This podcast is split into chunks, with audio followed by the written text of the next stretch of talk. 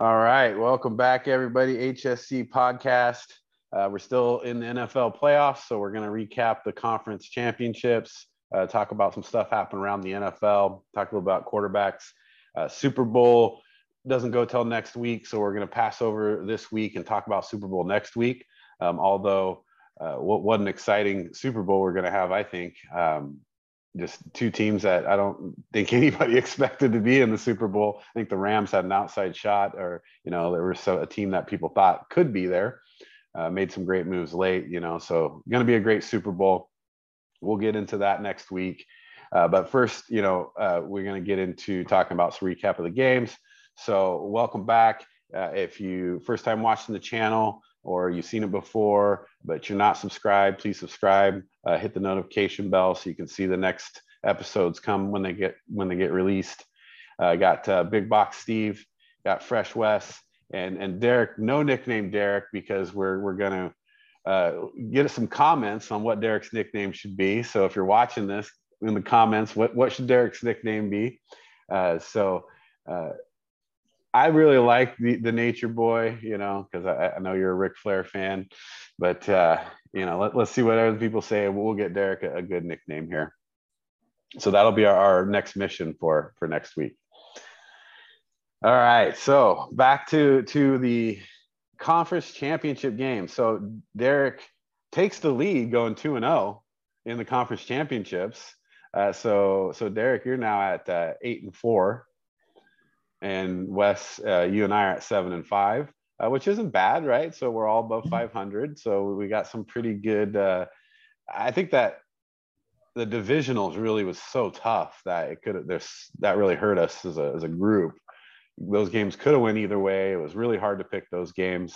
Uh, but one of the this has got to be one of the best playoffs we've seen in a while. I mean, that's just my opinion.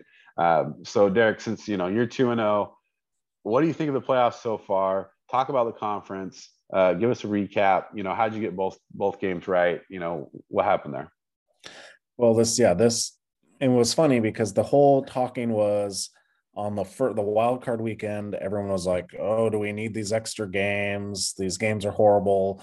But there's only two competitive games out of them, and then boom, next week, then every game since then has been competitive, and um, that just comes to show that you know the NFL is you know it's parity is big time in the NFL. A lot of there's no real do- dominant team anymore.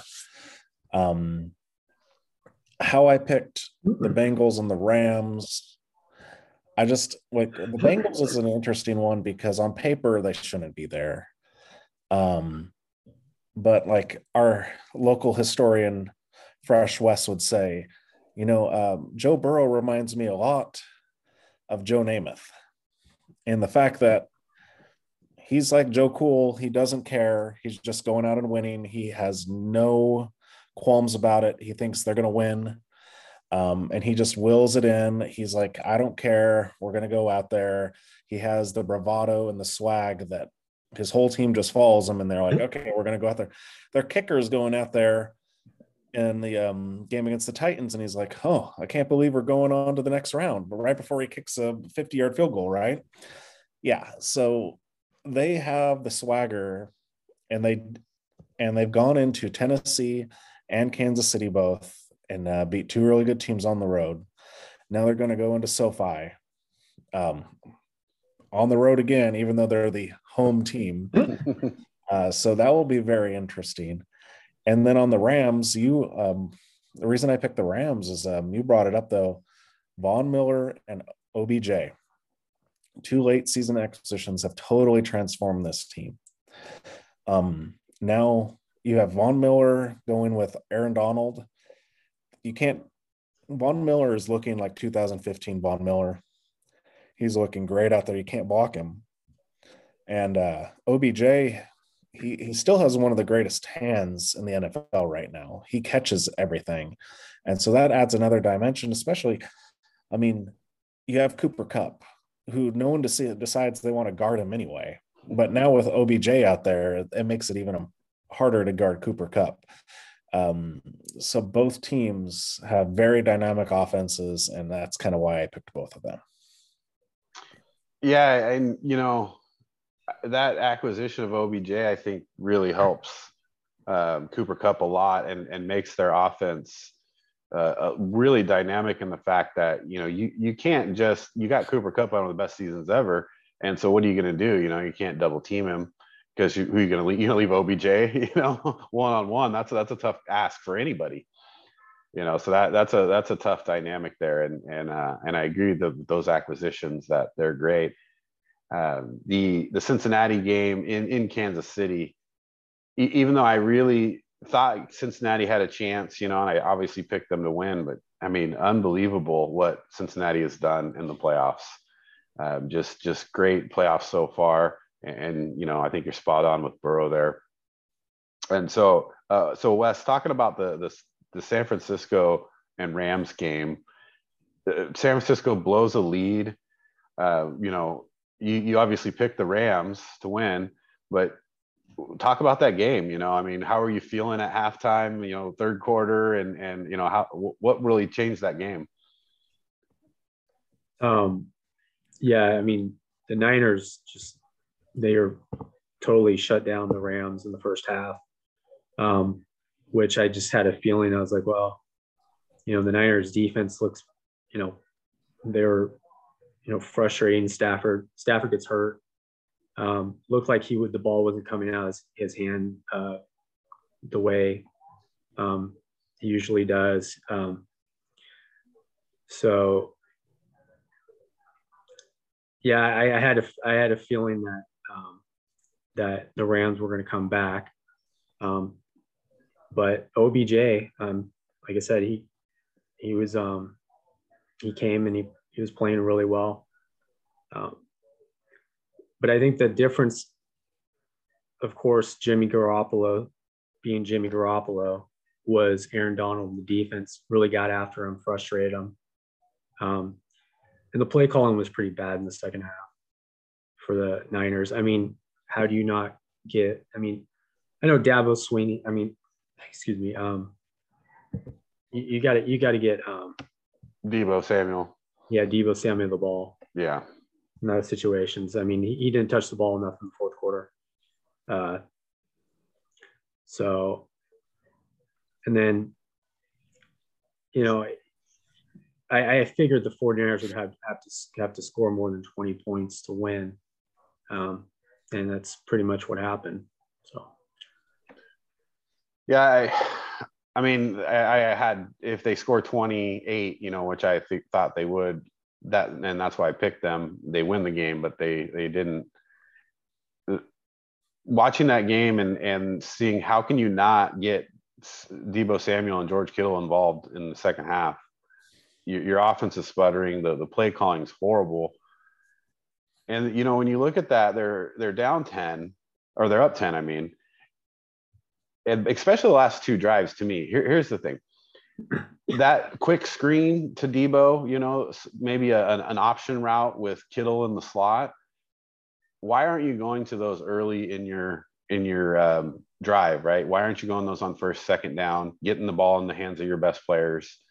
And at, at, then you can say at the end of the day, you know, I we, we tried by putting the ball in in the hands of our best players, but when then you lose and you didn't, you know, and I think that's the the hard part there when when you look at the play calling and just the way that the whole fourth quarter went.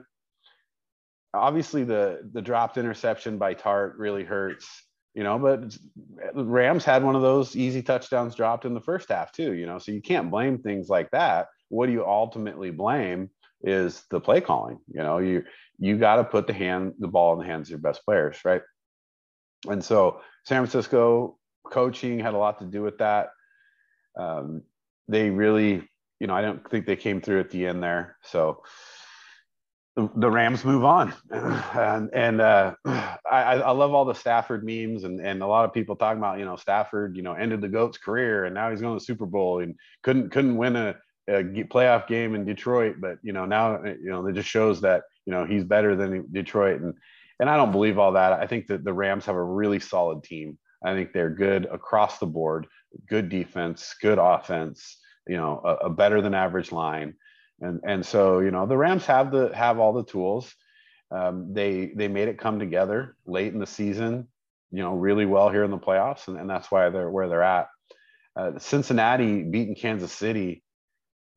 It's hard, you know, to to look at that and not think that that's a huge momentum builder for them, because that's that's a tough ask, right? Going to Kansas City in the playoffs and uh, go down twenty-one to three, and then you know come back and win that game, and that The just second shows. time they've done that against Kansas City. Right. They did that in what week 17 or 16 or you know, right It late in the like- season there. Yeah. Yeah. So so we we saw that happen. So what what a a great couple games again, very close. Good playoffs there. So we'll get into to what's going to happen next there. And so last week we talked about, you know, we're going to get into the top five quarterbacks uh, and we're going to talk a little bit about now changing changing of the guard. So if you think about it, if you, if you look at you know who's retiring, Brady's retired. You know we've Peyton Manning recently, Drew Brees, Philip Rivers. You know all these people that were staples. Uh, ben Roethlisberger, Eli Manning. You know they were staples of the quarterback position. So what's next in the quarterback position here for the NFL? who's who's the top five? And and, uh, and this is going to be a, a theme for us going forward. We're to we're to call it our, our top fives right? And we'll, we'll talk about a lot of different topics with our top fives but top five quarterbacks. So right now in the nfl what they've done past present and future. What can they do? What they've done right now what they've done in the past who are are the top five quarterbacks what's that changing of the guard look like from these uh this I don't know. It feels to me like it's been most of our adult life watching these same quarterbacks, you know, and and now we're looking at these young kids coming up. So uh, so let's start, Derek. You know, who's your top five quarterbacks, and then you know, what do you feel about the changing of the guard happening? Well, if I'm going to go right now, so um, don't know what's Aaron Rodgers is going to do, but as of right now, he's still in the top five. I mean, even though the I know his playoff record's not that great and losing at Lambeau, but I mean, he it's more that he's not a quarterback to play the way their team's set up for the cold and the snow. So I don't give that on Rodgers. Um, so I got no particular order. I've got Rodgers in my top five, Mahomes, uh, Josh Allen, uh, Justin Herbert, and Joe Burrow. With and because we kind of forgot about him because he was hurt most of last year, but Russell Wilson is up there too. Wow, that's okay. So a couple things to unpack there. So first, no Lamar Jackson, right? He's he's on the He's, he's on the short list, but we're, we're, we're talking we're only top five, and so you got to leave some people out for sure, right? I mean, there's some other good quarterbacks that uh, you know, and you didn't even put Matthew Stafford in there, right? And yeah, well, he wasn't in the short list. he wasn't on the short list. so, first of all, there, there's one thing uh, you know that I want to talk about. I want you to talk about real quick that you just brought that up. So let's talk about the difference between uh, Justin Herbert, Joe Burrow, Patrick Mahomes. Like, if you got to rate these three guys, like who? Let, us actually rate them, not just say who's top five. Between those three, who, who's the top of those three? Put those three in order. Right now, it's Mahomes, Allen, and Herbert. Um, Her Allen and Mahomes are very close, but Mahomes has won a Super Bowl. He's, you know, Allen is this close to getting there, but you know, he lost to the Chiefs two years in a row. So I can't put him over Mahomes because even though the Chiefs have a really good team, it's because of Mahomes that they're really good. I mean, when they had like Chad Henning or something, they weren't very good.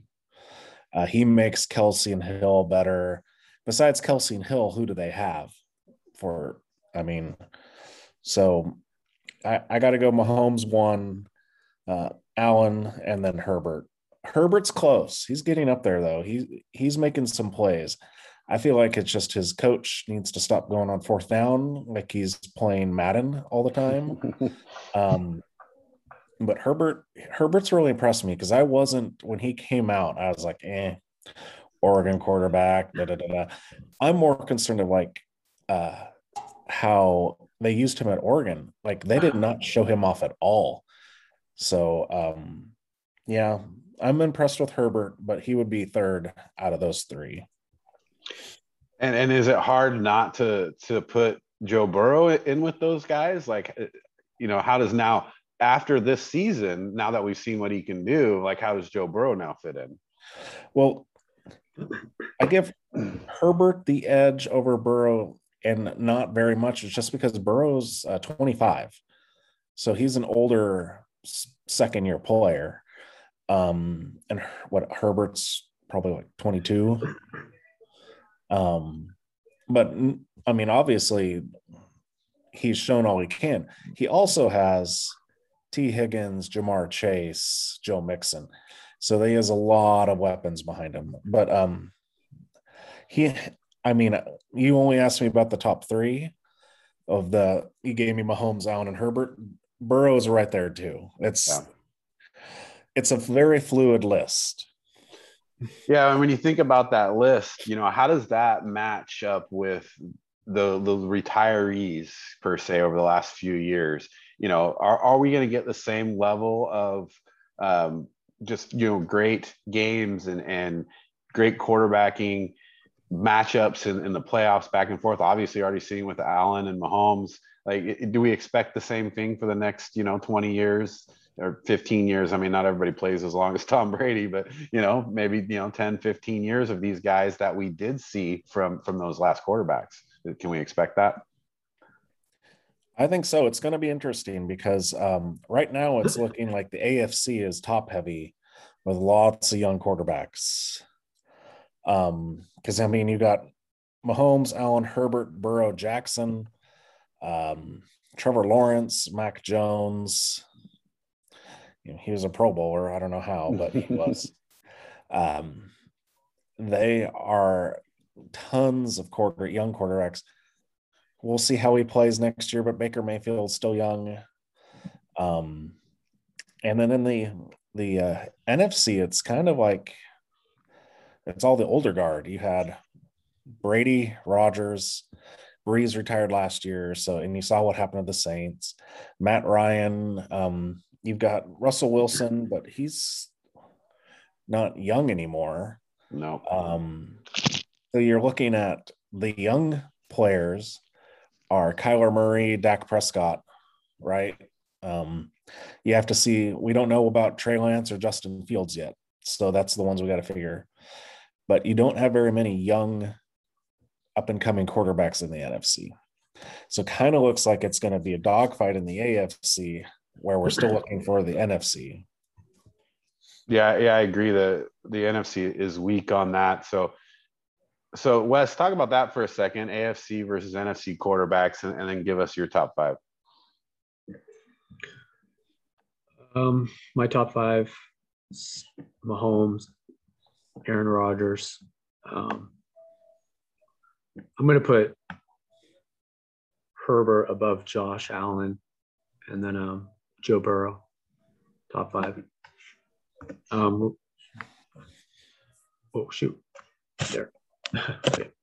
um, yeah, A- AFC. I mean, they're going to be. It's going to be pretty exciting to watch for the next ten years. Um, if I was going to compare like Joe Burrow, like if you're if you're doing like retirees that just retired versus you know the players today. You know, there's some correlations. Joe Burrow to me is uh, he, he's he's kind of he's kind of got some Brady in him. Um, I think, of course, Mahomes and Rodgers kind of you know they both have the uh, the arm and uh, just that confidence where they can get the ball in anywhere. Uh, Josh Allen to me, I, I, hate to I hate to compare him to Elway, but he's the closest thing that I've seen to Elway. But if you're if you're comparing to like recent retirees, Roethlisberger, you know, in a sense. Um, but as far as the NFC, I, you know, I mean, yeah, it's it's a little bit different. Like, I mean, I'm not a big Dak Prescott fan, but you know, he's he's uh he's a top tier quarterback, um, even though he's a choker. But um, and you know, Russell Wilson's gonna be interesting to see what happens next year. But um, you know, I, I'd say that. I mean, you know, it's uh, it's going to be interesting to see what's going to happen uh, with you know the the Niners. What's going to happen with Garoppolo? Um, there's going to be some moves in the off season. You think Garoppolo stays in San Francisco, or, or do they stop? They go to Trey Lance. I think they're probably going. They're probably going. They'll probably go to Trey Lance. They're already um, putting feelers out. Yeah. So, um, how do you feel about Kyler Murray? How does he rank there? I mean, I know you know he's not in your top five, and he's probably not even on the short list for the mo- for most people's short list, maybe top ten. Um, when you talk about those NFC quarterbacks, so let's say Kyler Murray, Ky- Kyler Murray, Daniel Jones. You know, are these two good young quarterbacks? And then what happens with Trey Lance and Justin Fields? Are they going to be able to match the output of these AFC quarterbacks, or, or is this going to be a, a, a kind of like a NBA? You know, when the West was just dominating the East. Yeah, I think. Yeah, I think it's I think when it comes to Fields' case, it, it really comes down to, you know, what's, you know, what's the new regime? What, what are they going to do with them? Like, how are they going to utilize them out of the pocket? Um, play to his strengths, um, limit his, um, his, his things that he he's he's not that great on. Um, what kind of offense they want to run? Um, I still believe the Bears, I, you know, I like what I saw from Fields. There's things I did not like, uh, inconsistency um, in the pocket. Um, but I, I, I, never realized how fast he was, you know, even Ohio State. Um, I still think the Bears, you know, I, I, think I think they could be a contender next few years with Fields, where Kyler Murray, um, disappointing year this last year. They they, re- they really should have made it a run in the playoffs. Kyler Murray is uh, incredibly talented. He he seems to under pressure he likes he, he he's didn't play well at the end of the season, running around too much when he doesn't have to run around, not going through his progressions. Um, so that's why I didn't really put him in the top five. It's just the way he, you know, you know, I, I guess playing quarterback is 80% mental, you know, if we look at Tom Brady and his physical stature when he came out, Michigan, which was nothing, you know, it's it's it's all it's all it's all upstairs. And Kyler Murray, I mean, no excuse for some of the plays, bonehead plays that he made at, at the end of the, some of those games. So, yeah, I, I feel like uh, I think I think you're 100 percent right there because I think I think Tua has the same problem that you're talking about right there with Kyler Murray, and it's not with the running around. It's just like you, it's just questionable decision making a lot of times, and you know, as a quarterback, you know you have to make quick decisions. You got to go through your progressions you got to read quick and you, you got to be able to uh, lead the team. And that's the other problem i think you know kyler murray has. I think he's got a lot of good attributes. He's a little small um, i don't know that he has the the best arm strength uh, to to fit in some of those those deep outs you know those digs. He could definitely throw the ball far but there's a difference between throwing the ball down the field and, and, hitting those those routes that are timing routes with arm strength. And i think that's where he lacks a little bit. And so I, it's kind of interesting to me and that's why i asked the question about the nfc because it seems like when you're talking about top five quarterbacks like we're just really talking almost all afc quarterbacks right now right uh, especially if you're thinking about you know what they can do now and, and what they can do in the future my biggest disappointment here is the is Deshaun Watson because you you know we don't even know what his future is going to be right now. But if you look at what he had done up to this point, I mean, he was looking at like being one of the the best quarterbacks in the league. You know, statistically already, if you look at his stats, quarterback rating, everything he was doing. And so that was a disappointment to me because I, I, believe Deshaun Watson is a top five quarterback in the league uh, right now. But you know, we don't know his future. So so that one kind of kind of hurt my my heart. You know, so I'm looking at that going, man, you know, too bad Deshaun Watson couldn't keep it together. And so looking at top five, it's hard not to put Aaron Rodgers in there, even with the bad playoff record. He still has a Super Bowl under his belt. He's got the MVPs. You know, he's his touchdown to interception ratio obviously unbelievable. He's done great things over the years. He's killed. He's murdered the Bears. You know, and so I have firsthand knowledge of of watching Aaron Rodgers play. So it's hard for me not to put Aaron Rodgers at number one right now, uh, just because we don't know the future of some of these other quarterbacks. It, it's kind of written when you look at you know what Mahomes is probably going to do and and what Allen's probably going to do. So I, I, still think Aaron Rodgers is probably number one. Um, again, Brady retiring makes that an easier choice for me, obviously. And so the, the next four, though, I, it's just so hard to pick these. And and the, the one hard part for me was not to put Lamar Jackson in there because maybe Lamar Jackson doesn't do the prototypical quarterback things that some of these other quarterbacks do throw for four, maybe 5,000 yards and have the, the, he doesn't have a bad touchdown interception ratio, but you know, not as many touchdown passes, but you can't, you can't teach what Lamar Jackson has when he has the ball in his hands. You can't scheme for that it's one of the hardest, toughest uh, defenses that you'll ever have to play is when, when you're going up against the Ravens. So I, I put Lamar Jackson in my top five. Uh, where he sits in that top five, I think is unknown at this point. Um, so I'll put him in there. But but then it just comes back to Mahomes, um, Allen, Herbert, and and then you know Burrow. You, how do you put those top four? And Then say, well, how do we take one out and put put Lamar Jackson in there? And if I have to take one out, I, got I got to tell you, I think Josh Allen might be the one because I, I don't know what this is going to do to him mentally. How many years he's going to continue to lose to Buffalo? You know uh, what what will happen in the long run of of that? You know, sometimes you become that always second place quarterback, and that affects you in a, in a bad way. Uh, I don't know that he has that same level of confidence of Joe Burrow. I think Joe Burrow has showed so much this year, but he had a great rookie season. You know, he had a great college career. So I think Burrow's got to be up there. Um, Herbert is athletically gifted when it comes to the quarterback position.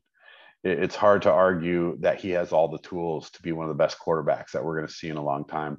And then, of course, Mahomes you know he does those Patrick Mahomes things that not a lot of people can do. So uh, it, it's it's tough to pick a top five there. If I'm gonna push someone out at this point, it's actually going to be Josh Allen. You know, I'm going to say uh, Aaron Rodgers, uh, Pat, Patrick Mahomes, Lamar Jackson, Joe Burrow, Justin Herbert. Uh, and and kind of speaking to that changing of the guard, when we talk about these retiring quarterbacks, I actually think we're looking for better things than we saw out of these last quarterbacks. I think it's going to be more exciting as these years go by, especially in the AFC. I think it's just a it's a great thing what's happening in the NFL right now with these quarterbacks and the upcoming quarterbacks. I mean, if you look at like what's coming out out of high school into college and and you know into the NCAA, you know, Arch Manning. I mean, I, these guys are just breeding quarterbacks this guy's 6'4, 215, and he's and he's got the last name of Manning. So, you know, that, that's going to be some some pretty exciting stuff there. So, so just kind of recap there. Um, you know, Derek, what do you think about that NFC versus AFC thing? Well, and it might be even weirder soon too, because you never know. Rodgers could get traded to the Broncos. Russell Wilson can get traded. Oh, and he might be ending up with uh, Dak Prescott, Kyler Murray, and um, Stafford as your best three quarterbacks in the NFC. Um, yeah, uh, it's going to be interesting because, like, Rodgers isn't going to play for very much longer. He's kind of, you know, already kind of getting close to being done. So then there'll be a change into the guard because the problem is, is like with Russell Wilson, he's in the the NFC West, which is, I mean, the the Niners defense isn't going anywhere.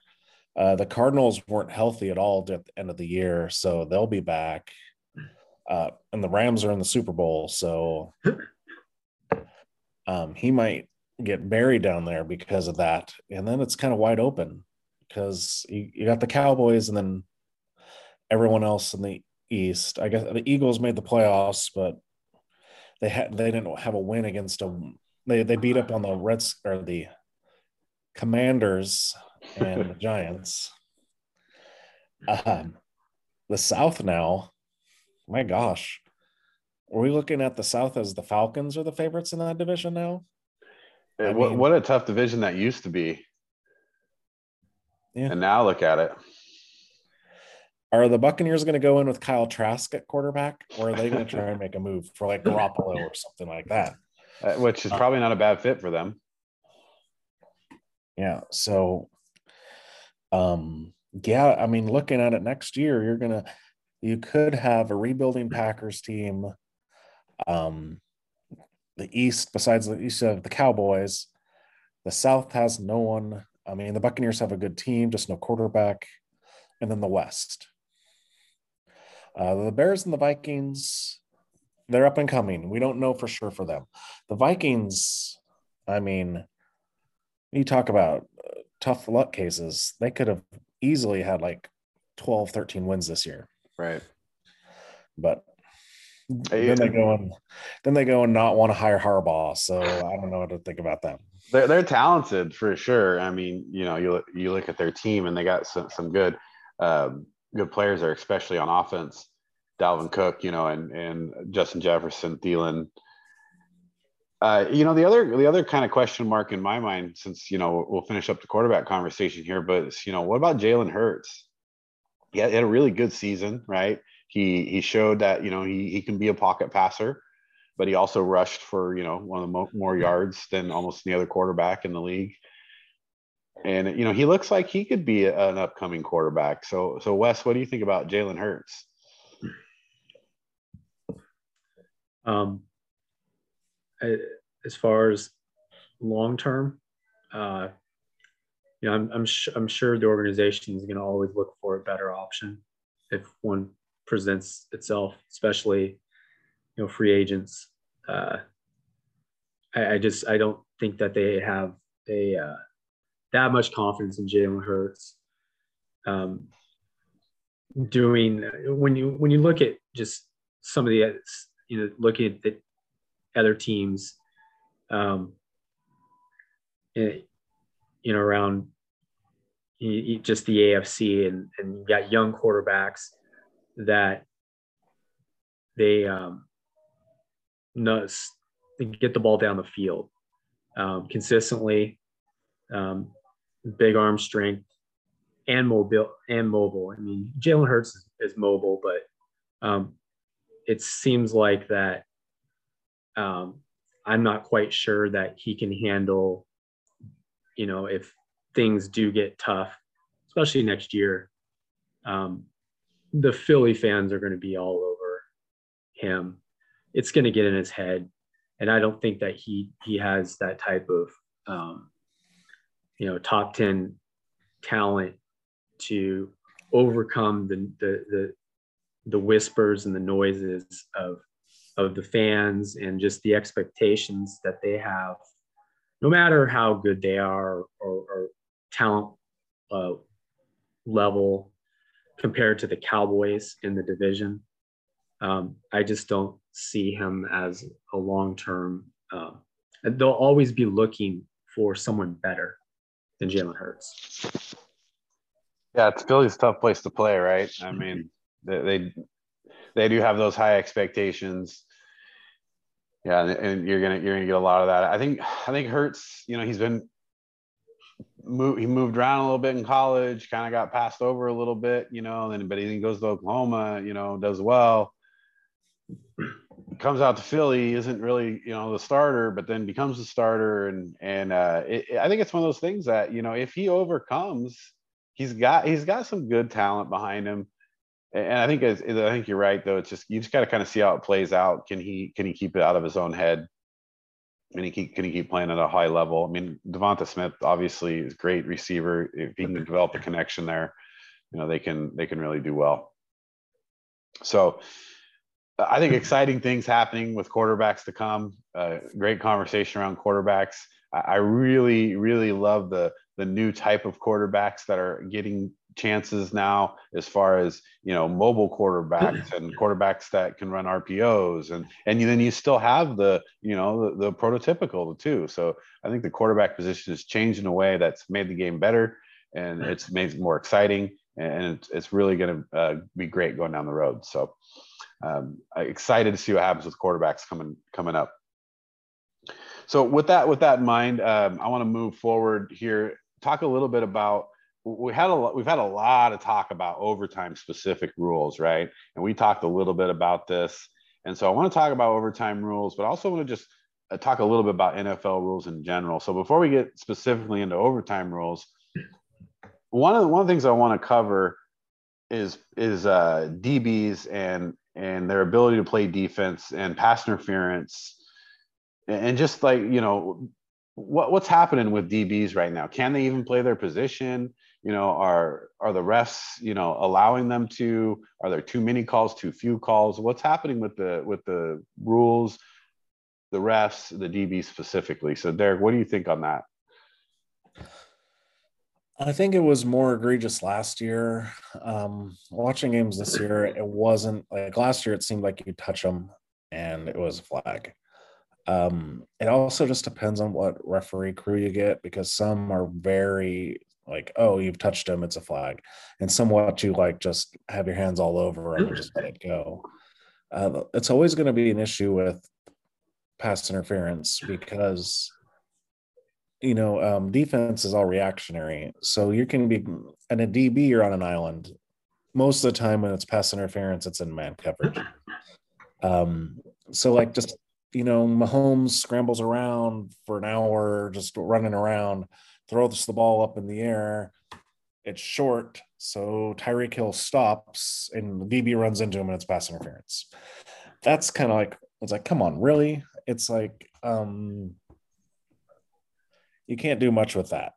And so for me, or like the, it was good for me, but the one where Zay Jones, it was like five yards away from him. I mean, you can't call that pass interference. It's uncatchable.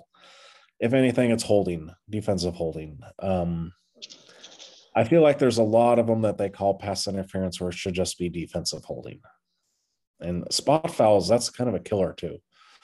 Um, because a lot of games get decided of, you know, difference between five yards and 50. So, yeah. How about some of the the newer rules as well? Um, specifically, the the blocking rules. We saw this a couple times. Let's talk about that as well. You know, with the you know a blocker comes out, the defender goes low to try to get around him or make a tackle. We even see sometimes where they made a tackle, but then they got called for going low um, on the blocker you know so how does that rule come into play there and and what do you think about that rule derek i think it goes against everything that a defensive player is taught. It's kind of ridiculous. Um, you're basically there's a blocker coming at you. You dive down low to get by him. And since you go down low then it's a flag. Most of the time on those low they're not like chop blocking. It's actually they're trying to get to the the, the ball carrier. Um, I know it's about player safety, but when is it ever going to be about defensive player safety? It seems like it's always offensive player safety. And there was a few plays where like great defensive plays, you know, blocker coming at them, they kind of juke out of the side, dive, trip up the runner for a loss, and then it, I think, isn't it like a 15 yard penalty? Yeah, that's a killer. That kills it. I mean, you stop a, a run for like one yard or negative yardage, and instead, no, you you just gave them 15 yards. There's too many 15 yard penalties in the game. uh, too many times it'll be third down and 25 or something like that. And you get some kind of nitpicky 15 yard penalty, automatic first down. And, and I think that's the issue I have with some of these plays. It's like you need to, 15 yards seems a, a lot of very excessive on a lot of these calls. Yeah, I, I, agree. There's there's a couple in there that you can you can definitely get prime examples of there, but player safety is important. I mean, you know, so Wes, like you know, player safety as well as anybody, right? you know, you're the master of the concussion, right? So, I mean, think, t- talk about player safety for a second, and let's talk about like these hits on defenseless receivers, uh, and it, not even to the helmet anymore, right? So, how do you feel about that? These penalties and and that you know how does that affect the game positive negative you know how important is that player safety and what do you think about that uh was that the one hit on um in the Rams game on Deebo Samuel. I mean, when you've initially looked at it, it was helmet to helmet, and then you know you slow it down, and it was it was a great hit. Um, but that's the problem is is you got these players that you know they're you know they're not even they're trying not to you know create helmet to helmet contact. And they're it seems like they're they're still getting punished.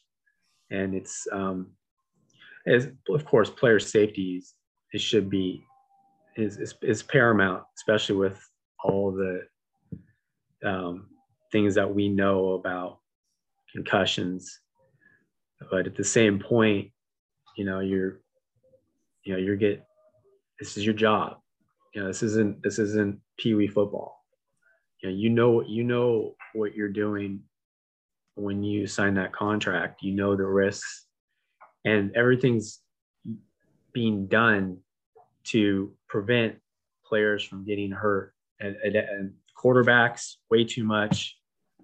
Um, but you know, I, I, you know, there, there, there's that the Deebo Samuel. That, that was a great that was a great collision. It was a great play. I'm surprised he even got up from it. And maybe that had maybe yeah maybe that had something to do with maybe you know he wasn't quite 100 percent going in you know going in the fourth quarter. Maybe that's why they weren't targeting him as much. But but um, I think that um, it's it's for the best for the overall popularity of the league. nobody wants to see anybody, you know, severely impacted. Well, you know, you think about that, and let's use that Deebo Samuel hit as an example. Yeah, it wasn't helmet to helmet, but mm-hmm. you know, he could still get a concussion when he hits the ground. He can still, you know, break some ribs, shoulder, separate a shoulder. I mean, there's a lot of injuries and a lot of things that can happen in a hit like that. And you're talking about a guy who's who's running down the field, you know, pretty unprotected because he's trying to catch the ball, and now you have a DB who's trying to keep him from catching the ball, and you know, so there's player safety, and then there's hmm. the flow of the game, and so all of that I think plays a factor in there, and definitely changes the way the game's being played these days. Uh, I don't necessarily disagree, you know, with the helmet to helmet hits, I think that's important, right? We got to, that's one place where it's, that's where it's going to affect people the most. Uh, but you also see hits on defenseless receivers without being helmet to helmet. You know, you've seen those penalties as well. So to me, the you know the penalties and, and just the way the game's called, it, it looks like it, it's an offensively driven game. You know, they're really trying to make it so hey you know mm-hmm. let's let's make it more exciting for the fans let's get more people watching um, the protection of the quarterback I, get it but at the same time you know they're they're still a player on the field you get guys being pushed into the quarterback and getting called for low hits right? So you're blocked in the back and pushed into them you're you're blocked in and your your hand hits their helmet and you get a 15 yard penalty. And so I, I think at some point there there's some of these where protection is outweighing and um, and changing so much of the game that you have to start looking at other things like that. Like I don't think they look close enough at you know did the lineman block it block you into the the quarterback right? Um, or here's the other one for me. If you watch these receivers eh, they're pushing off every time right? So mm-hmm. this guy comes up and, and I get pushed off on, and then now I'm trying to make up ground, and then I run into him or, or get close to him or make contact with him, and I'm getting a penalty when he just pushed off, you know, to to create separation. Things like that, I think the the NFL needs to take a better look at. At first, I was really against the replays, penalty replays, but I actually think I'm I'm a little more in favor of those to say, you know, let's get the call right. If we're already, the game's already slow, we're already replaying everything, we're already slowing this game down. Let, let's get more calls right. Uh, do we need to be reviewing every play for every penalty? Probably not. But in, in situations like you know when that comes up, right? Should this be reviewable? Right? Can can we can we get this receiver for pushing off? You know, can we get a, a, lineman for blocking someone into their quarterback? Things like that and so yeah there, there's some rule things there uh, but the, the overtime thing lately is it's a huge subject right so we know the overtime rules but let's i want to put you guys both in a position and say you you had to make up you have to make up overtime rules. What are your overtime rules? How do we how do we change that right? So if you had to change overtime rules eh, what would you do? So i'll give you guys a second to think about that while i tell you what i think they should do. I think that so there's two things that I hear a lot. I hear a lot, well, the NFL is trying to protect their players from playing too long of games and and it, it dragging on to overtime, which is why like the first team that score wins. And, and there's some other factors of like if the you get the ball and then you don't mm-hmm. score, they get to score, they get a field goal, it's over, right? So there's that, hey, they're trying to protect their players from these long terms. But I think it takes away a little bit. Like if two teams have tied, right? and then now you lose on a coin flip because you didn't get the ball and then they scored. I don't feel like that's a it's a very accurate uh, you know depiction of how that game went. So every, both teams should get the ball for sure. And and my feeling is let's put it similar to college. You know, obviously there's a lot of rules you could you could change, but why not give each team the ball at the 10, right? No first downs, no field goals, no extra points. You score. If you score, you go for two. If you don't score, the other team gets the ball. They try to score, and, you're only from the ten. You're your maximum four plays per per shot there. Because you think about a, an overtime game. I mean, you could run. You can go 15 minutes in an overtime game you know how many plays is that over time? So my feeling is like you know let's let's put them in the red zone let's put them on the 10 no first downs no field goals. Even if both teams score they both got to get two point conversions. Yeah can that go a little bit longer? It will. You know you're going to have those games where it's back and forth maybe three or four scores each but that's not going that's going to be rare. That's going to be you know not the norm. And so give them the ball there let them try to score no field goals no extra points and if you don't score you know it, the other team gets a chance and they score they win and so that's that's my feeling on the overtime rules. I think the fairness of it needs to be um, kind of equaled out and, and not so determined. One on a coin flip, and two, it's like first team to score could actually just end the game, and then you don't even get a chance. So, Derek, what do you think? See, I'm. I think the overtime rules are fine because it's not like you just have to go down and score a field goal. You have to score a touchdown. Um, this this is a game of offense and defense. Saw it. The Bengals did it. They stopped. They stopped the Chiefs. I mean, Buffalo could have stopped the Chiefs too, but they didn't. Um, they could have stopped them with 13 seconds left before the end of the game, but they didn't. If we're going to change it, I guess I would go an extra um, 10 minute qu- quarter. And then if it's still tied after that, then sudden death. But um, I mean, you got to be able to play defense too. So it's they changed it because you know because before it was a field goal can win the game. Now now you got to get a touchdown. So if you can't stop a team from scoring a touchdown, then do you really deserve to win the game? So I think, yeah. But if we have to change the rules, I would say um, extra, basically an extra 10 minute quarter. And then, but even with that, a team can just drive for 10 minutes and win the game. Yeah. So I don't know. Yeah, it, it's it's tough, right? I mean, it, you, I mean, yeah, it's you're saying, hey, you know, you got to stop them from scoring a touchdown, but let's take an example of you know two offensive teams going at each other like Bills and Chiefs. Like there was no defense in that game anyway, you know. So Bills are a top five defense. They should have stopped them. Yeah. It's not. Bengals don't have a top five defense. They stopped the Chiefs. I mean, you just have to go out there and play. And you know what? You're you're the Buffalo Bills. You're a top five defense. You have a great defense, and then you just let them. First off, you just let them get the. Before that, they drove down the field. Tyreek Hill peace signed you, and then like you let Kelce and Hill run all over the field. It's like have some pride. Um, play some defense. You didn't play any defense. Bengals had no no problem with it. yeah, no, I mean it's a valid point. You know, the they were able to stop them, but you know maybe they don't. Then the Chiefs win the game again. You know, now you have more of that controversy, but and you know, and it's not that the, the overtime rules need to change, right? You're you're happy with the overtime rules, and and that's good, right? So, Wes, how do you feel about the overtime rules? You good with them? If you change them, how would you change? Uh, it's you know, I agree with Derek. Is you know, if you can't defense just as you know as much of you know, I know everyone wants to make it a offensive game, but the defense is just as important as the offense. And if you can't stop them from scoring a touchdown from basically anywhere at 70, if you can't stop them from 70 yards, you don't deserve to win the game.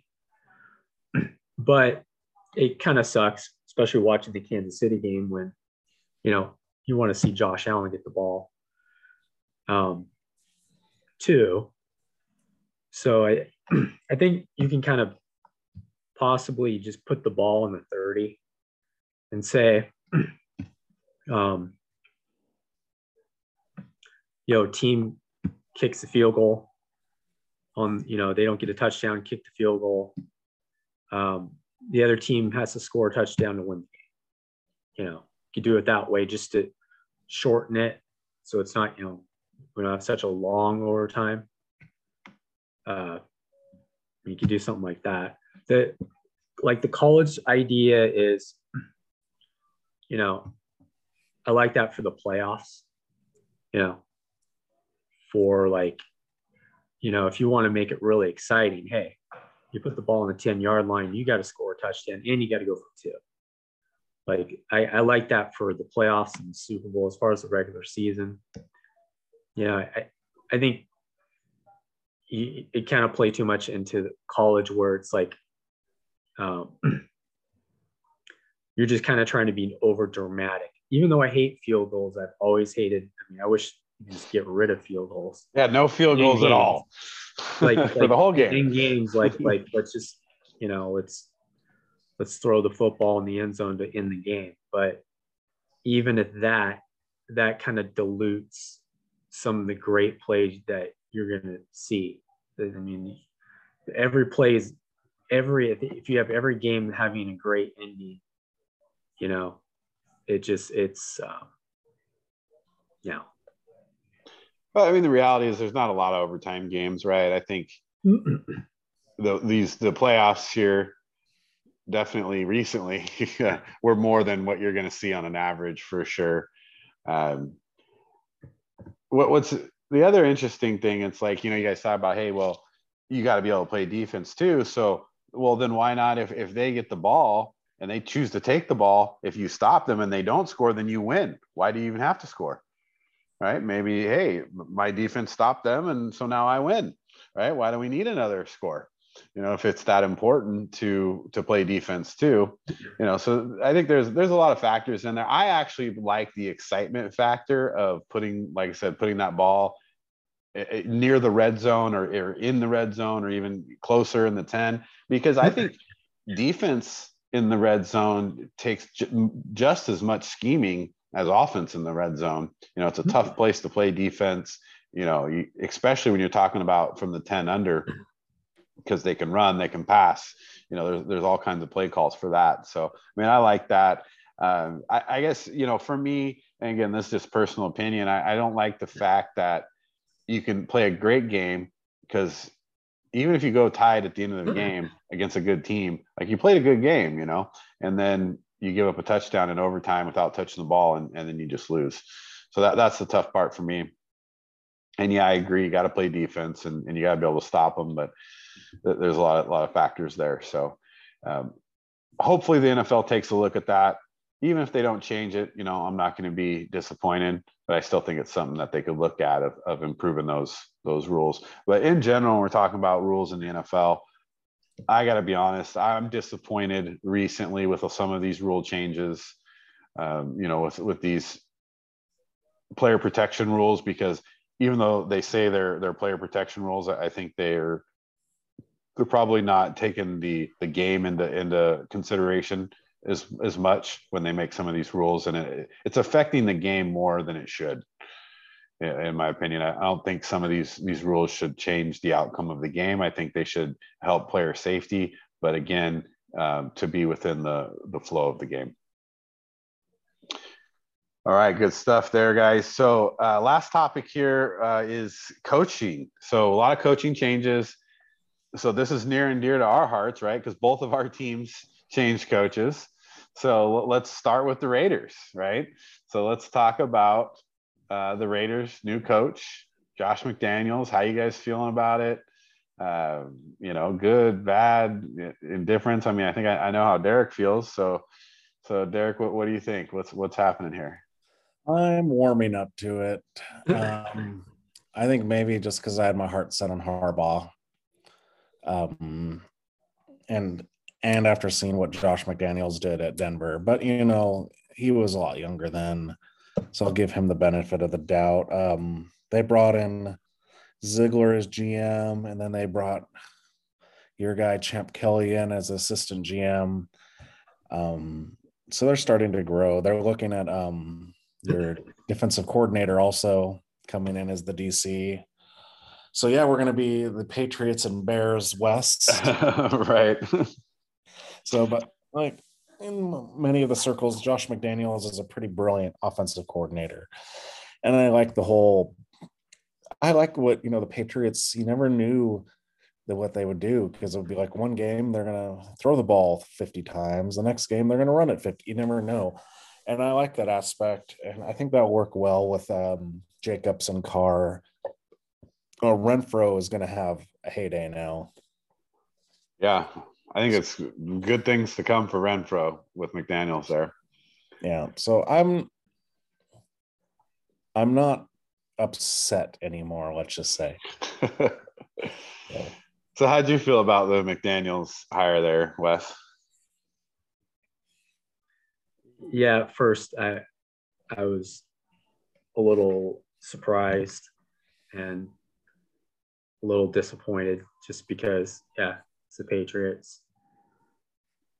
But um, watching McDaniels over the years and just schematically understanding basically how to take apart a defense methodically and in so many different aspects, so many different ways that he can do it. I think it is a good hire offensively. Um, team it's it's going to be a guessing game trying to figure out what he's going to what he's going to come at you whether he's going to yeah he he run the ball you know so many different times. He utilized the back out of the backfield.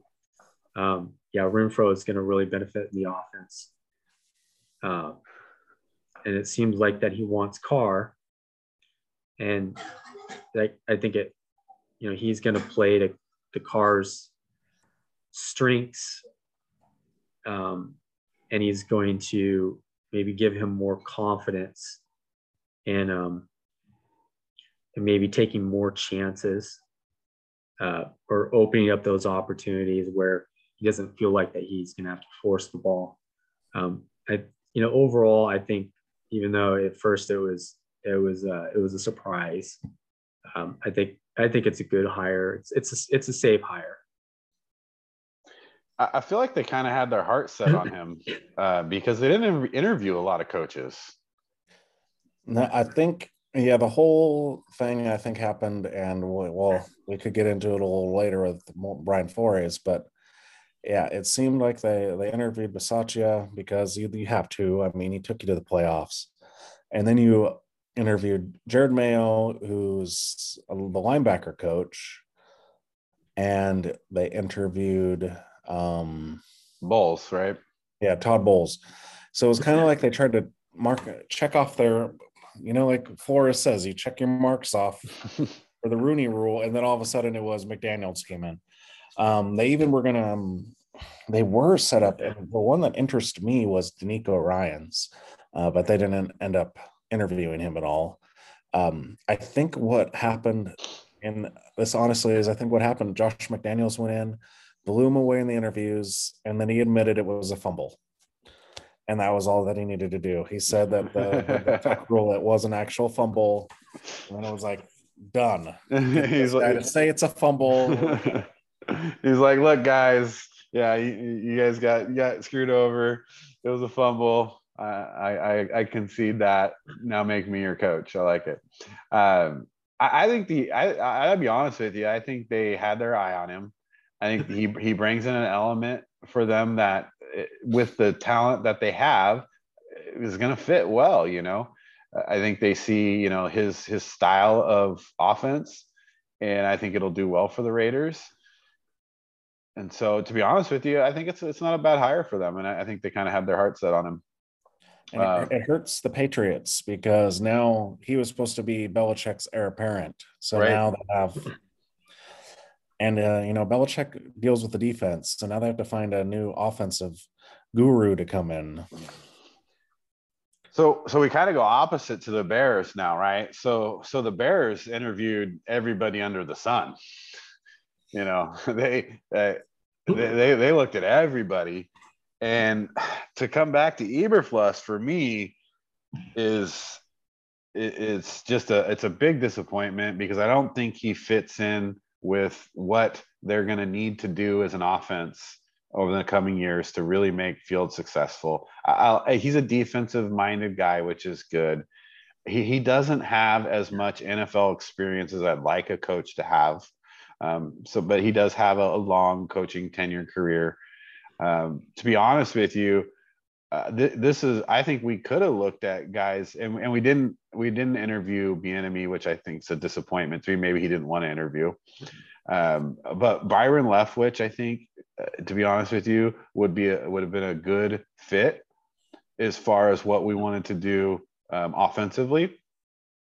So you know, Eberflus, you know, must have came in and showed them something that they wanted to see, and and I, I got to be honest with you. I'm I'm not super happy with with the hire. I tried to warm up to it. It's just not happening. I, I mean, I hope for great things, but to be honest with you, I'm really disappointed in in the Bears hire. Uh, you know, so what, what do you guys think about that? Um, with him, you know, I was digging in, doing some research. He comes from the Rob Ryan tree. Um, so and he took over the Colts defense and he actually made the, the he's been there since 2018. Um, he had stops with the Cowboys. Um, so he's trained he's been under Rob Ryan, so a lot of blitzing, you know, different different four uh three fours. And then when he went to the Cowboys and after Rob Ryan was let go and they brought in Monte Kiffin, he stayed on and he was under Monte Kiffin. So he's got lots of experience with different defenses. I just don't know. It's when you have a young quarterback, you need someone offensive. Yeah. And maybe they just got gun shy because Nagy was so horrible with Trubisky and with Fields that they were like, no, we're going to go back to what us, the Bears, know, and that's defense. They did. They got Luke Getsy as their offensive coordinator. So we'll see how he does. He's the quarterback coach of the Packers. Right. So um, he, you know, he's under Nathaniel Hackett, who's now the Broncos head coach. So it's an up and they went went for the the Bears went for the up and comers. So maybe yeah. that helps out because Fields is young. Maybe they're trying to make him grow. The only problem is that defense is old. Yeah. So, well, you got to be offensive focused with this team. To be honest with you, you know we're not gonna. Our defense is is old. Uh, we're not going to be a dominant defense anymore. We have good players, right? But you're not going to be shut down, you know, monsters of midway. And if you try to make that your your team strategy, you're going to fail. You know, I mean, it, it's going to be tough. So we'll see what happens. And, and I'm not disappointed. Um, and bringing someone in from the Packers is, is, is not the worst thing in the world, right? So you get a little insight on what's happening over there. So I think that's good. Um, so so Wes, you have any insight on the on the Eberflus hire? Yeah, I, I, you know, I'm surprised that yeah they didn't really go for, you know, trying to get someone for Fields um, to honestly see what you have, or you know, the first first two years you want to do everything to figure out if this, you know, if, if he can develop into not just a, a, a really good quarterback in the NFC, but if, you know, you can get this team to the Super Bowl. You know, if you start revamping that defense, um, at the same point, you know, not really knowing much about Eberflus, um, you know, Fields, I, I think there's there's the expectations for Fields are so high. They wanted him to play so soon. I think it hurt him, especially with Nagy. Um, Nagy should have been fired the first game where he got sacked nine times. It's completely unacceptable that you put you put your franchise quarterback, your potential future of the of, of the Bears out there to get killed um, in the first game. He should have been fired right there. At the same point, you also don't want to pamper him too much because, you know, everyone thinks he's going to be so great. We don't know anything yet. Um, he, he, he's, he's got wheels. He's got a good arm, but um, progressions, uh, again, it's upstairs. And I don't think you want to also you know, you know, you're gonna you're gonna you're gonna have to to rebuild that defense. And if if Fields is gonna be what people think he's gonna be, he's gonna be with anybody that's gonna be offensive coordinator because of the talent that he has, the ability to move around the pocket, create with his legs, improvise. Um, if he's going to be that great, then he could be that great. But if not, they're going to know very quickly. Um, and, you know, does it hurt? So that's the question, you know, does it hurt? Like, think about, I mean, I'm not saying Byron Leftwich is, is the, the perfect person for that job, but he's a quarterback. You know, he was a, a fairly mobile quarterback. Like, you know, he, he's got a strong arm and, and he's, he's been in, in an offense coordinator. He's offensive minded you know is that more important to look at what you're building as a franchise or is it more important to say and so maybe Eberflus rebuilds the defense and maybe that was his pitch you know? Hey you know we got to get back to what we, we've done right? And let's start with with rebuilding the defense. So you know i think that's that's something to consider as well. And and we'll see we'll see how it goes. Um, I, I again i'm a little disappointed. Hopefully changes my mind but uh, I think he's going to be a, a, two-year and done guy, unfortunately. So uh, we'll see what happens there. Um, I think one of the more interesting things, and, and maybe maybe I'm way off on this, so it'd be interesting to see how you guys feel. But I feel like Denver, right? Going for for the two guys they went for is almost saying like, "Hey, maybe Aaron Rodgers is coming to Denver, right? Is that is that just me? Uh, you, Derek, are you? Uh, did you see this? Yeah, that's that's pretty much what they're trying to do. They got the offensive coordinator and the tight ends coach from the um, Packers, you know, and but it takes two to tango. So they can go and hire them, but if uh, Packers, you know, if they don't give the Packers what they want, it's not going to happen because you're going to. have. I mean, even though Rodgers, who knows how much he has left, but it's still at least two firsts and some other stuff too. Um, but yeah, that seems like it's the Broncos' mo lately. It's like let's just go and find an aging quarterback and see if they can help us win a Super Bowl because they don't draft quarterbacks well at all. Yeah, I mean, they're like, hey, hopefully, like we get Peyton Manning just drop on our laps again, and that's what happened with Aaron Rodgers. Um, but yeah, we'll see. They're gonna have to give up a bunch for him now.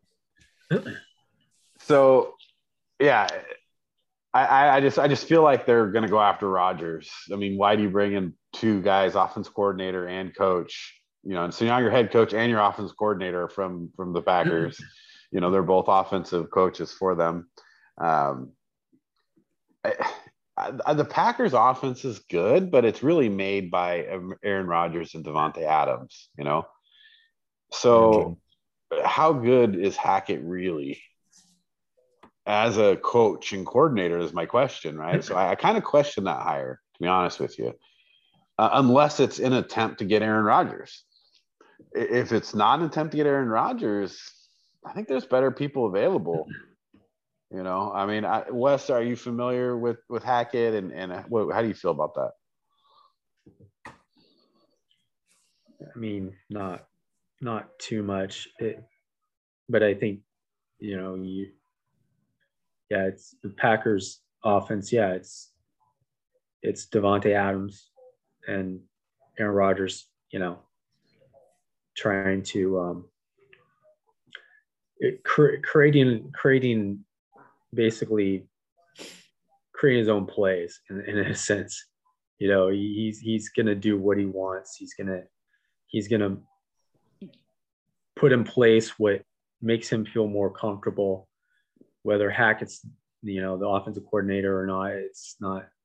I don't think it's that um, that big of a. Uh, it's not one of those things where Aaron Rodgers is like, oh my God, now I want to go to the Broncos. He, he wanted to go to the Broncos in the first place. I think he's going to go there. Um, but again, he, you know, it's he's he's got they got they got weapons, get a good running game. Um, it, I mean, AFC is top heavy um, when it comes to uh, quarterbacks. I think it, you know, in a sense, you'd be better off staying with the Packers um, overall because, I mean, you look at next year in the NFC. I mean, it's, it's wide open. Yeah, it, it's completely wide open. Even if the even the Rams win the Super Bowl, you just you never know. It's the Rams are good, but they're they're not that great. Um, NFC is wide open. Why would you go to the AFC when, um, you know, the AFC West, you're going to go Patrick Mahomes? I mean, you don't have very many years left. He doesn't have very many good years. He's not going to be like Brady and play till he's 45. I, I say he he's gonna he's gonna about two years he's like I don't want people. I mean, he's he's gonna say I don't want people to see that I just don't have the same arm you know, he doesn't want to have one of those things where he wants to go out kind of like Elway did. He wants to go out on top with the Super Bowl. Obviously, probably in Denver, but I think I think he's I think he's best to stay put in Green Bay. Especially you got Davante Adams, um, healthy. Uh, he's virtually unstoppable. But Davante Adams is going to be going to the Raiders. that'd be that'd be great for you guys, right? and and yeah, I mean, you don't know. Maybe maybe he leaves, right? And then why would would would Rodgers stay, right? Uh, oh. I think it's a stretch for for to hire Hackett, though. Just to be honest with you. Well, and it's weird too because they're going to sell the team. They're up for sale, so it's kind of an odd thing. You know, a new owner's going to come in. He's like, "Who's this dude?" Right. He's not someone I want. Um, if they don't get Rodgers, it was kind of a bust move, I think. Yeah. So, and then I mean, and that's the thing what Wes said with Rodgers. It's like you're going in with Mahomes, Herbert, Carr's no slouch. It's not like it's you know the Lions and the Vikings and the Bears. Um, it's going to be a lot harder to go through those teams because you have to play them. oh yeah, times.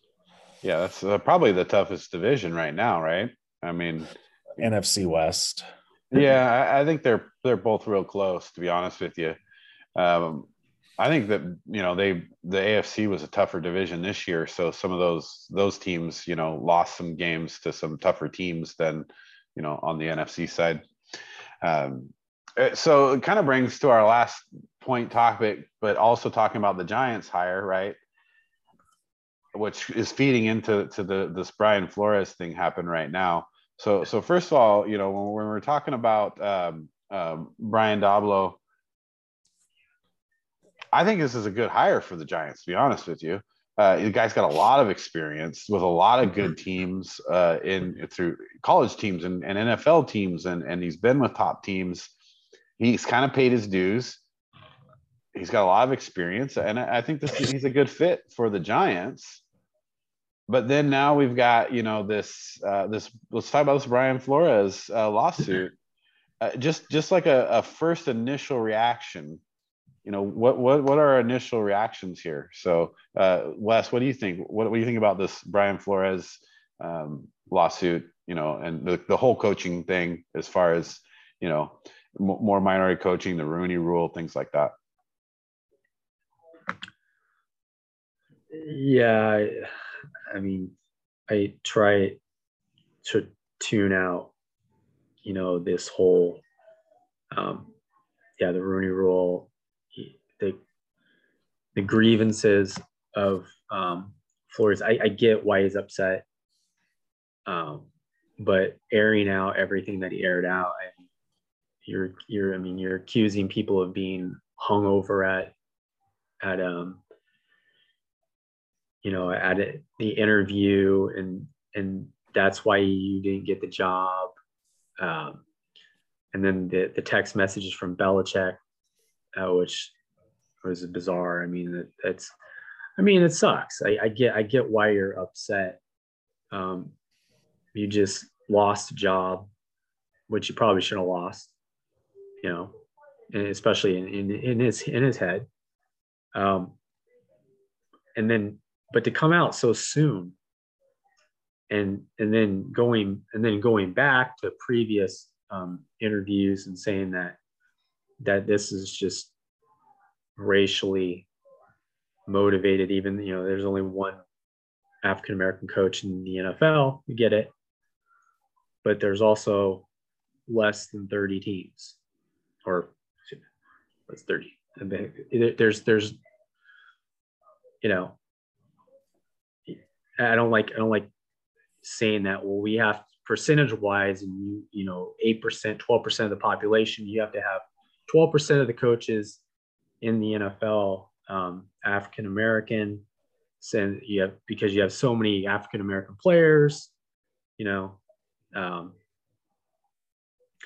I, you know, I'm sick of hearing hearing about it on first take and them talking about it all day long. Besides talking about the Super Bowl and what a great matchup that we have. So, so do you, do you think Brian Flores? First of all, let's just talk about his losing the job at, at um, Miami, and and so you know, you said you just said you know maybe he shouldn't have lost his job. Do you, do you think that he shouldn't have been fired as the as the Miami head coach? Well, I mean, I, I, think I think he could have given him one more year, especially the way they played during the last half of the season. You are the Dolphins. You've, I mean, they've been dysfunctional for years. Um, it seems like players did respond to him.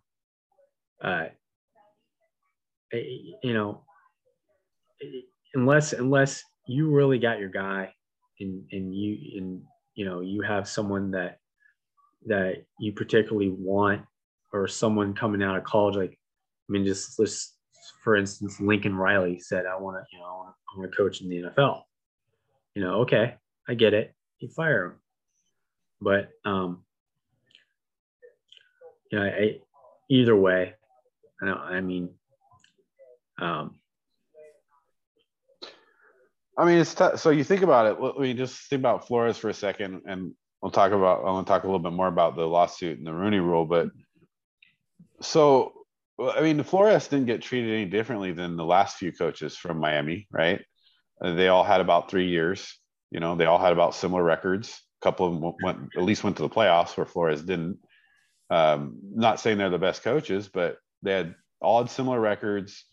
You know, whether it be Gase or you know even back to Sparano and and all those guys, right? They they all had that three years. It's kind of like, hey, you got three years to make this happen, and uh, and they're kind of disappointed in the way that happened. So, and I, I I'm sure he's upset about that, which kind of constitute or which I think is driving the force of, of this. And, and when you look at Flores in general, he he doesn't have a, a a very storied coaching career. He's never been a coordinator, right?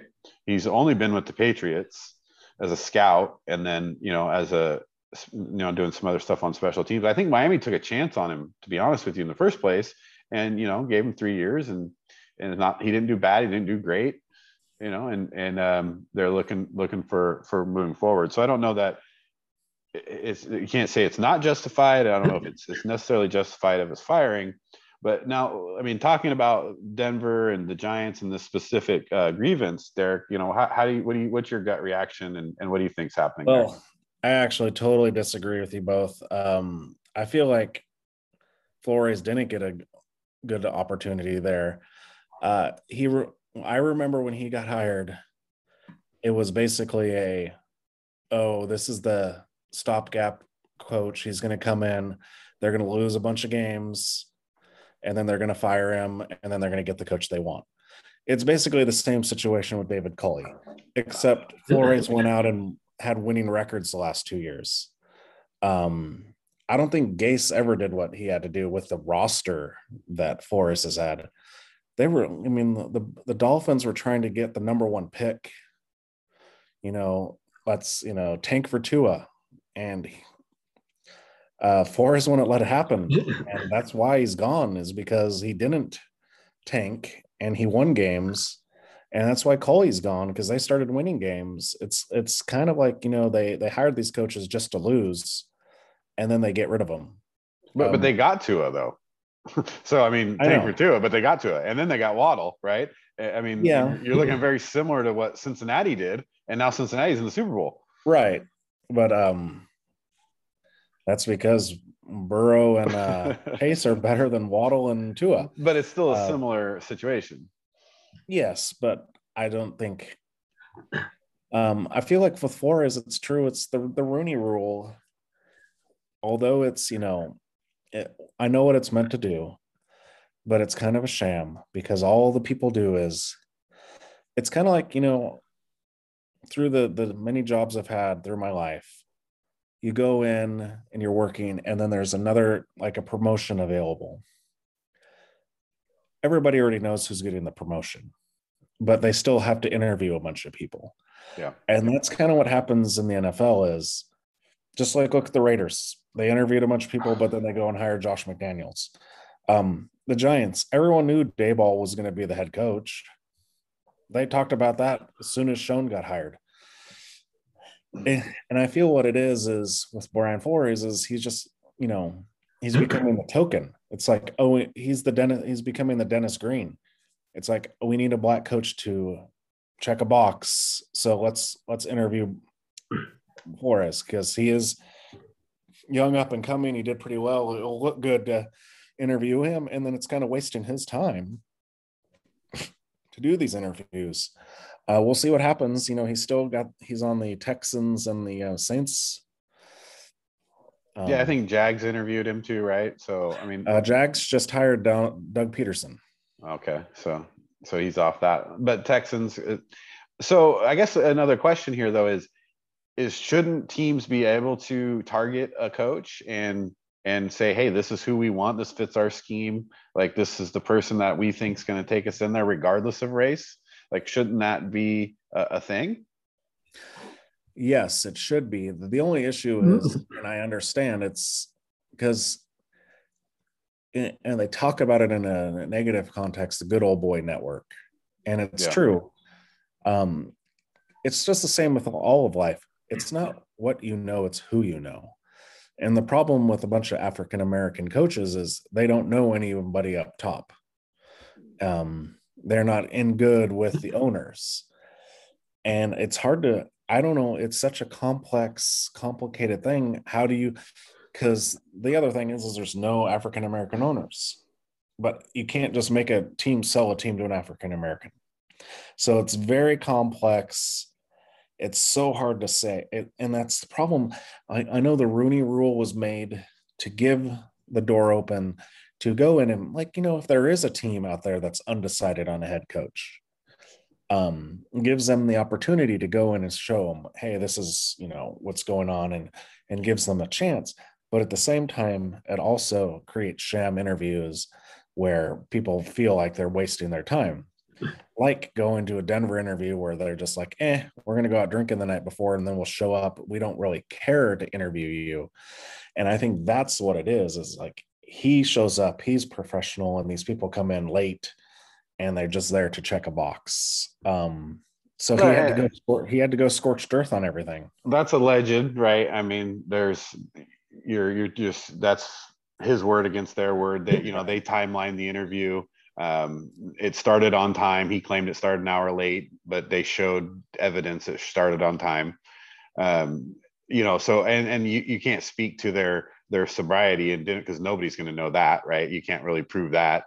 And and so there there's some allegations there that you know it, it's alleged, you know, and I get that. And and and I'm not I, I wouldn't argue that I, I think there is a need for diversity diversity in coaching, especially in NFL. I think it's one of the it's one of the things that that's why they put the Rooney Rule in place, and and that there needs to be more diversity in the hiring, and and you got to remember that when when this league really started getting popular and really started coming around you know we were still in a time as a country where we still had you know civil rights problems and we still had all these right and that's a hard thing to change um, at, in, in any given time. We, we still have that in, in all aspects of, of our country and our government and, and systematic racism. And those are things you can't avoid.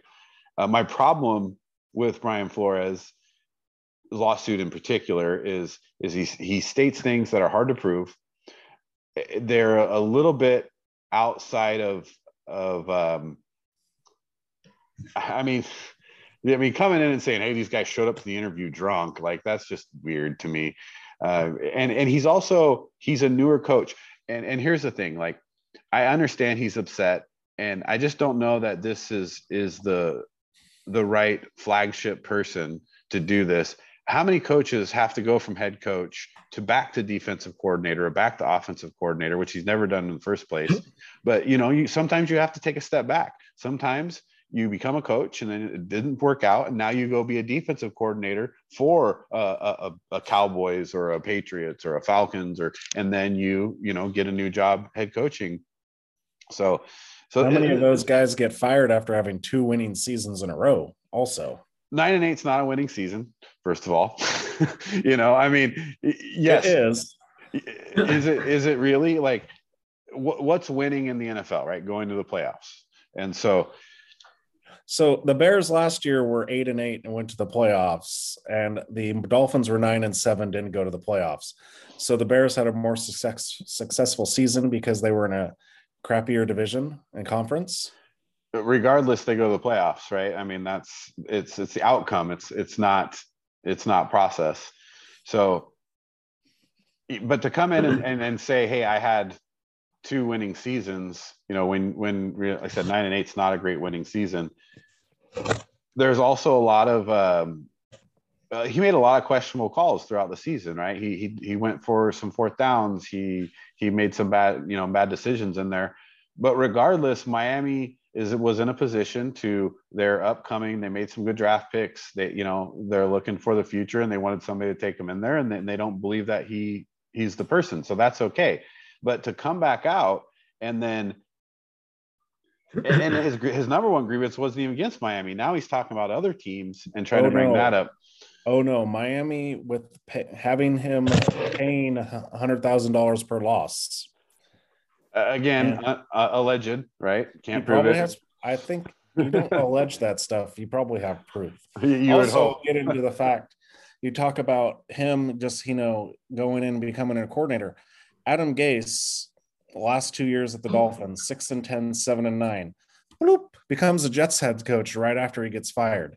So he can become another head coach right away. But Flores, who had better record than him, has to go to a coordinator position. We don't know that he's not going to become a head coach, and probably now that he's filed a lawsuit, he probably won't. Right? If he would have just went through his interview process, maybe he's coaching the Texans like coaching a Jets. Right?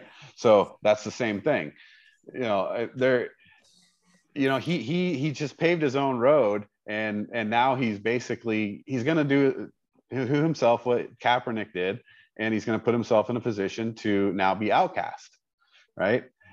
Does that mean he's not doing the right thing or the wrong thing? That, that doesn't matter. I, you know, he, it's just, it's hard to look at his situation, everything coming up to that and say, you know, this is definitely racism against him.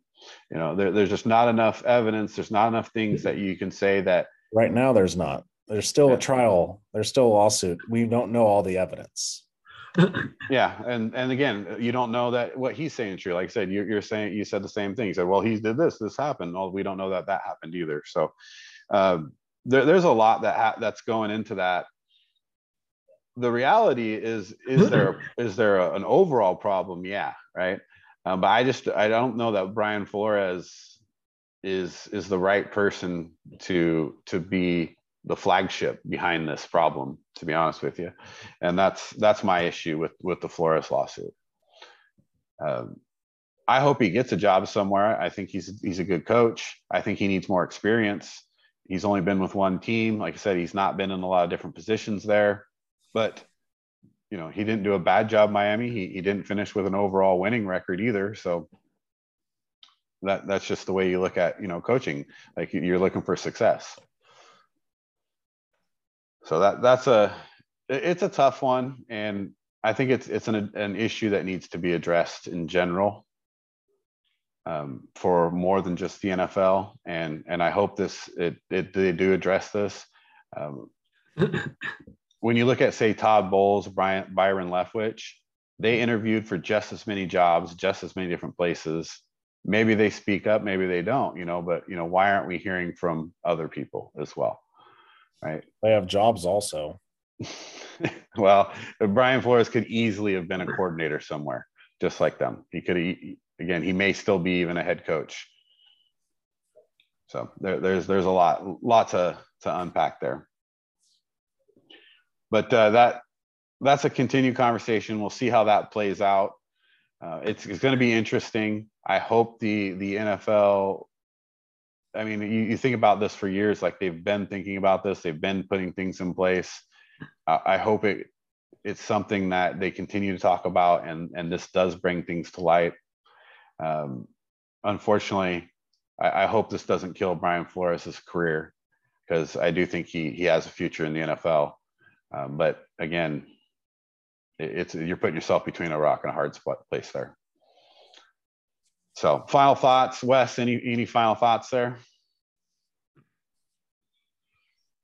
I yeah, I, I think he puts himself in a position where yeah he's he's going to be a coordinator he's probably not going to get a um, an opportunity at least in this next two cycles probably for um, consideration but um yeah he, I, I think he should probably just go be a coordinator or just be you know put that um, I don't see how anybody is going to want to hire him um, in in the short term. Yeah, that again, I, we don't know how that's going to play out, but that's kind of tough there. But yeah, so Derek, final thoughts. We didn't talk about how stupid the Vikings are. you literally had Jim Harbaugh come and right. said, "I'm going to. We want to interview you." No, you hire him. He does not need to interview. Yeah, you guys are the Minnesota Vikings. Just just hire him. No, no, we, we want to interview you. No, no, no, no, no. That's why you guys are the Vikings suck so badly. because they're they're a dumb franchise that does dumb things. You hire Well, Jim. They end up hiring what the the, the Rams offensive coordinator. Yeah, talk about who- what has he proven? Right. I mean, come on, you're you're an offensive coordinator for the Rams. Who calls the plays? Sean McVay, Right. Jim Harbaugh. Come on. Yeah, I, I think there's a. As I look at some of these, all these coaching moves this year in particular, and, and again, nothing. Again, this it relates to Brian Flores, but I think it relates to all of them. Is is there is kind of a, a lack of of coaching depth, you know, of of experience, and people are are more willing to take shots on on people now, where I kind of feel like that wasn't the case, you know, years ago, with some of the those coaches that were established for for many years. But yeah, I agree. Minnesota, I think, missed the mark there. I think a lot of people missed the mark. I think Harbaugh is definitely um, ready to come back to the NFL. Yeah, not now. Well, that's the other thing. It's like the the Dolphins fire Flores. Have we even heard of them even interviewing anyone? Uh, they've done some interviews. Uh, Uh, they haven't. They haven't really talked about who they're going to hire. Um, they had. They've interviewed quite a few people, though. Actually, They better they better hire an African American or yeah, they're going to be in trouble. Um, yeah, I think yeah, that's, that, that's tough. Yeah. uh, so yeah, and and this is. I think this is going to be debated for a long time, right? I mean, th- this is something that I mean, you if you watch, if you're watching any uh, ESPN or you know any any of these things, that this is it's going to get hotter and hotter uh, uh, on this, especially what's happening in the world, especially recently. You know, um, this is going to be an issue, but uh, Well, especially if like if Miami hi- hires Kellen Moore, like the, the they're going to burn down Joe Robbie. isn't Joe Robbie gone? well, the stadium. I mean, I think it's a different name now, but that's what I call it. Um, well, I just here's the thing, and this is another conversation. What if what Flores is saying about the owner of the Dolphins is true? Right. That is going to cause so much chaos. You know, I thought about that. I mean, and here's the hard part I have with that. Like, we all know tanking's a thing, right? Now, paying to tank, I guess, is different, but we know the Browns tanked and we know the Dolphins tanked and, you know, the Bengals may have tanked for Burrow. I mean, it- how long have teams been tanking? And is there anything really wrong with tanking? You're not making the playoffs anyway. You know, uh, Well, you're trying to get a better draft pick. Now, when you talk about betting. for it, and yeah, yeah, I mean, It is there's fraud. other factors, but teams have been tanking forever, though, right? I mean, that's that's not a new thing. So to, to like come out and try to slam that guy for being, he's not the only one to ever tank. Like you're not the first person to do it. You're not the first guy that thought of that. So that that one's the.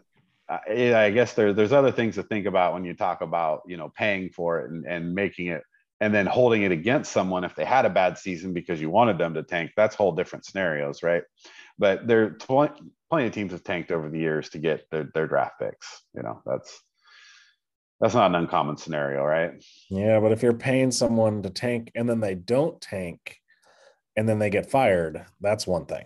yeah Two. i mean they still got to us so Yeah. they got who they wanted in the end.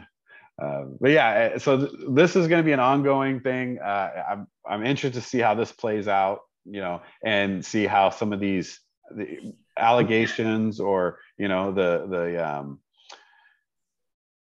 you know because Elway now now everybody's has come out. You know, Elway's come out and Giants have come out and you know everybody's now making their statements and so we're gonna we're gonna see what what happens with this and and it's to be pretty interesting as this plays out um, uh, last last thought on that is is uh is there actual you know has there been racism in the nfl and especially systematic racism as far as hiring coaches and and advancement of coaches absolutely i mean i don't think you can argue that right um so uh, it's it's a it's something the nfl is going to have to deal with as, as you know for sure especially with the the way things are going right now so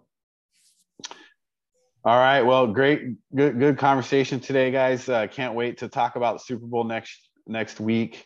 Um, hopefully, uh, it, for those of you finishing off the the episodes here, uh, we're going to try to get uh, Dustin um, on one of his podcasts here. Uh, maybe a couple of them talk about you know his trip, and then um, we're going to try to get uh, Big Mike, Chef Michael. You guys have seen him on some of the other videos, um, so uh, he'll definitely help us dig into the the racism topic in the NFL.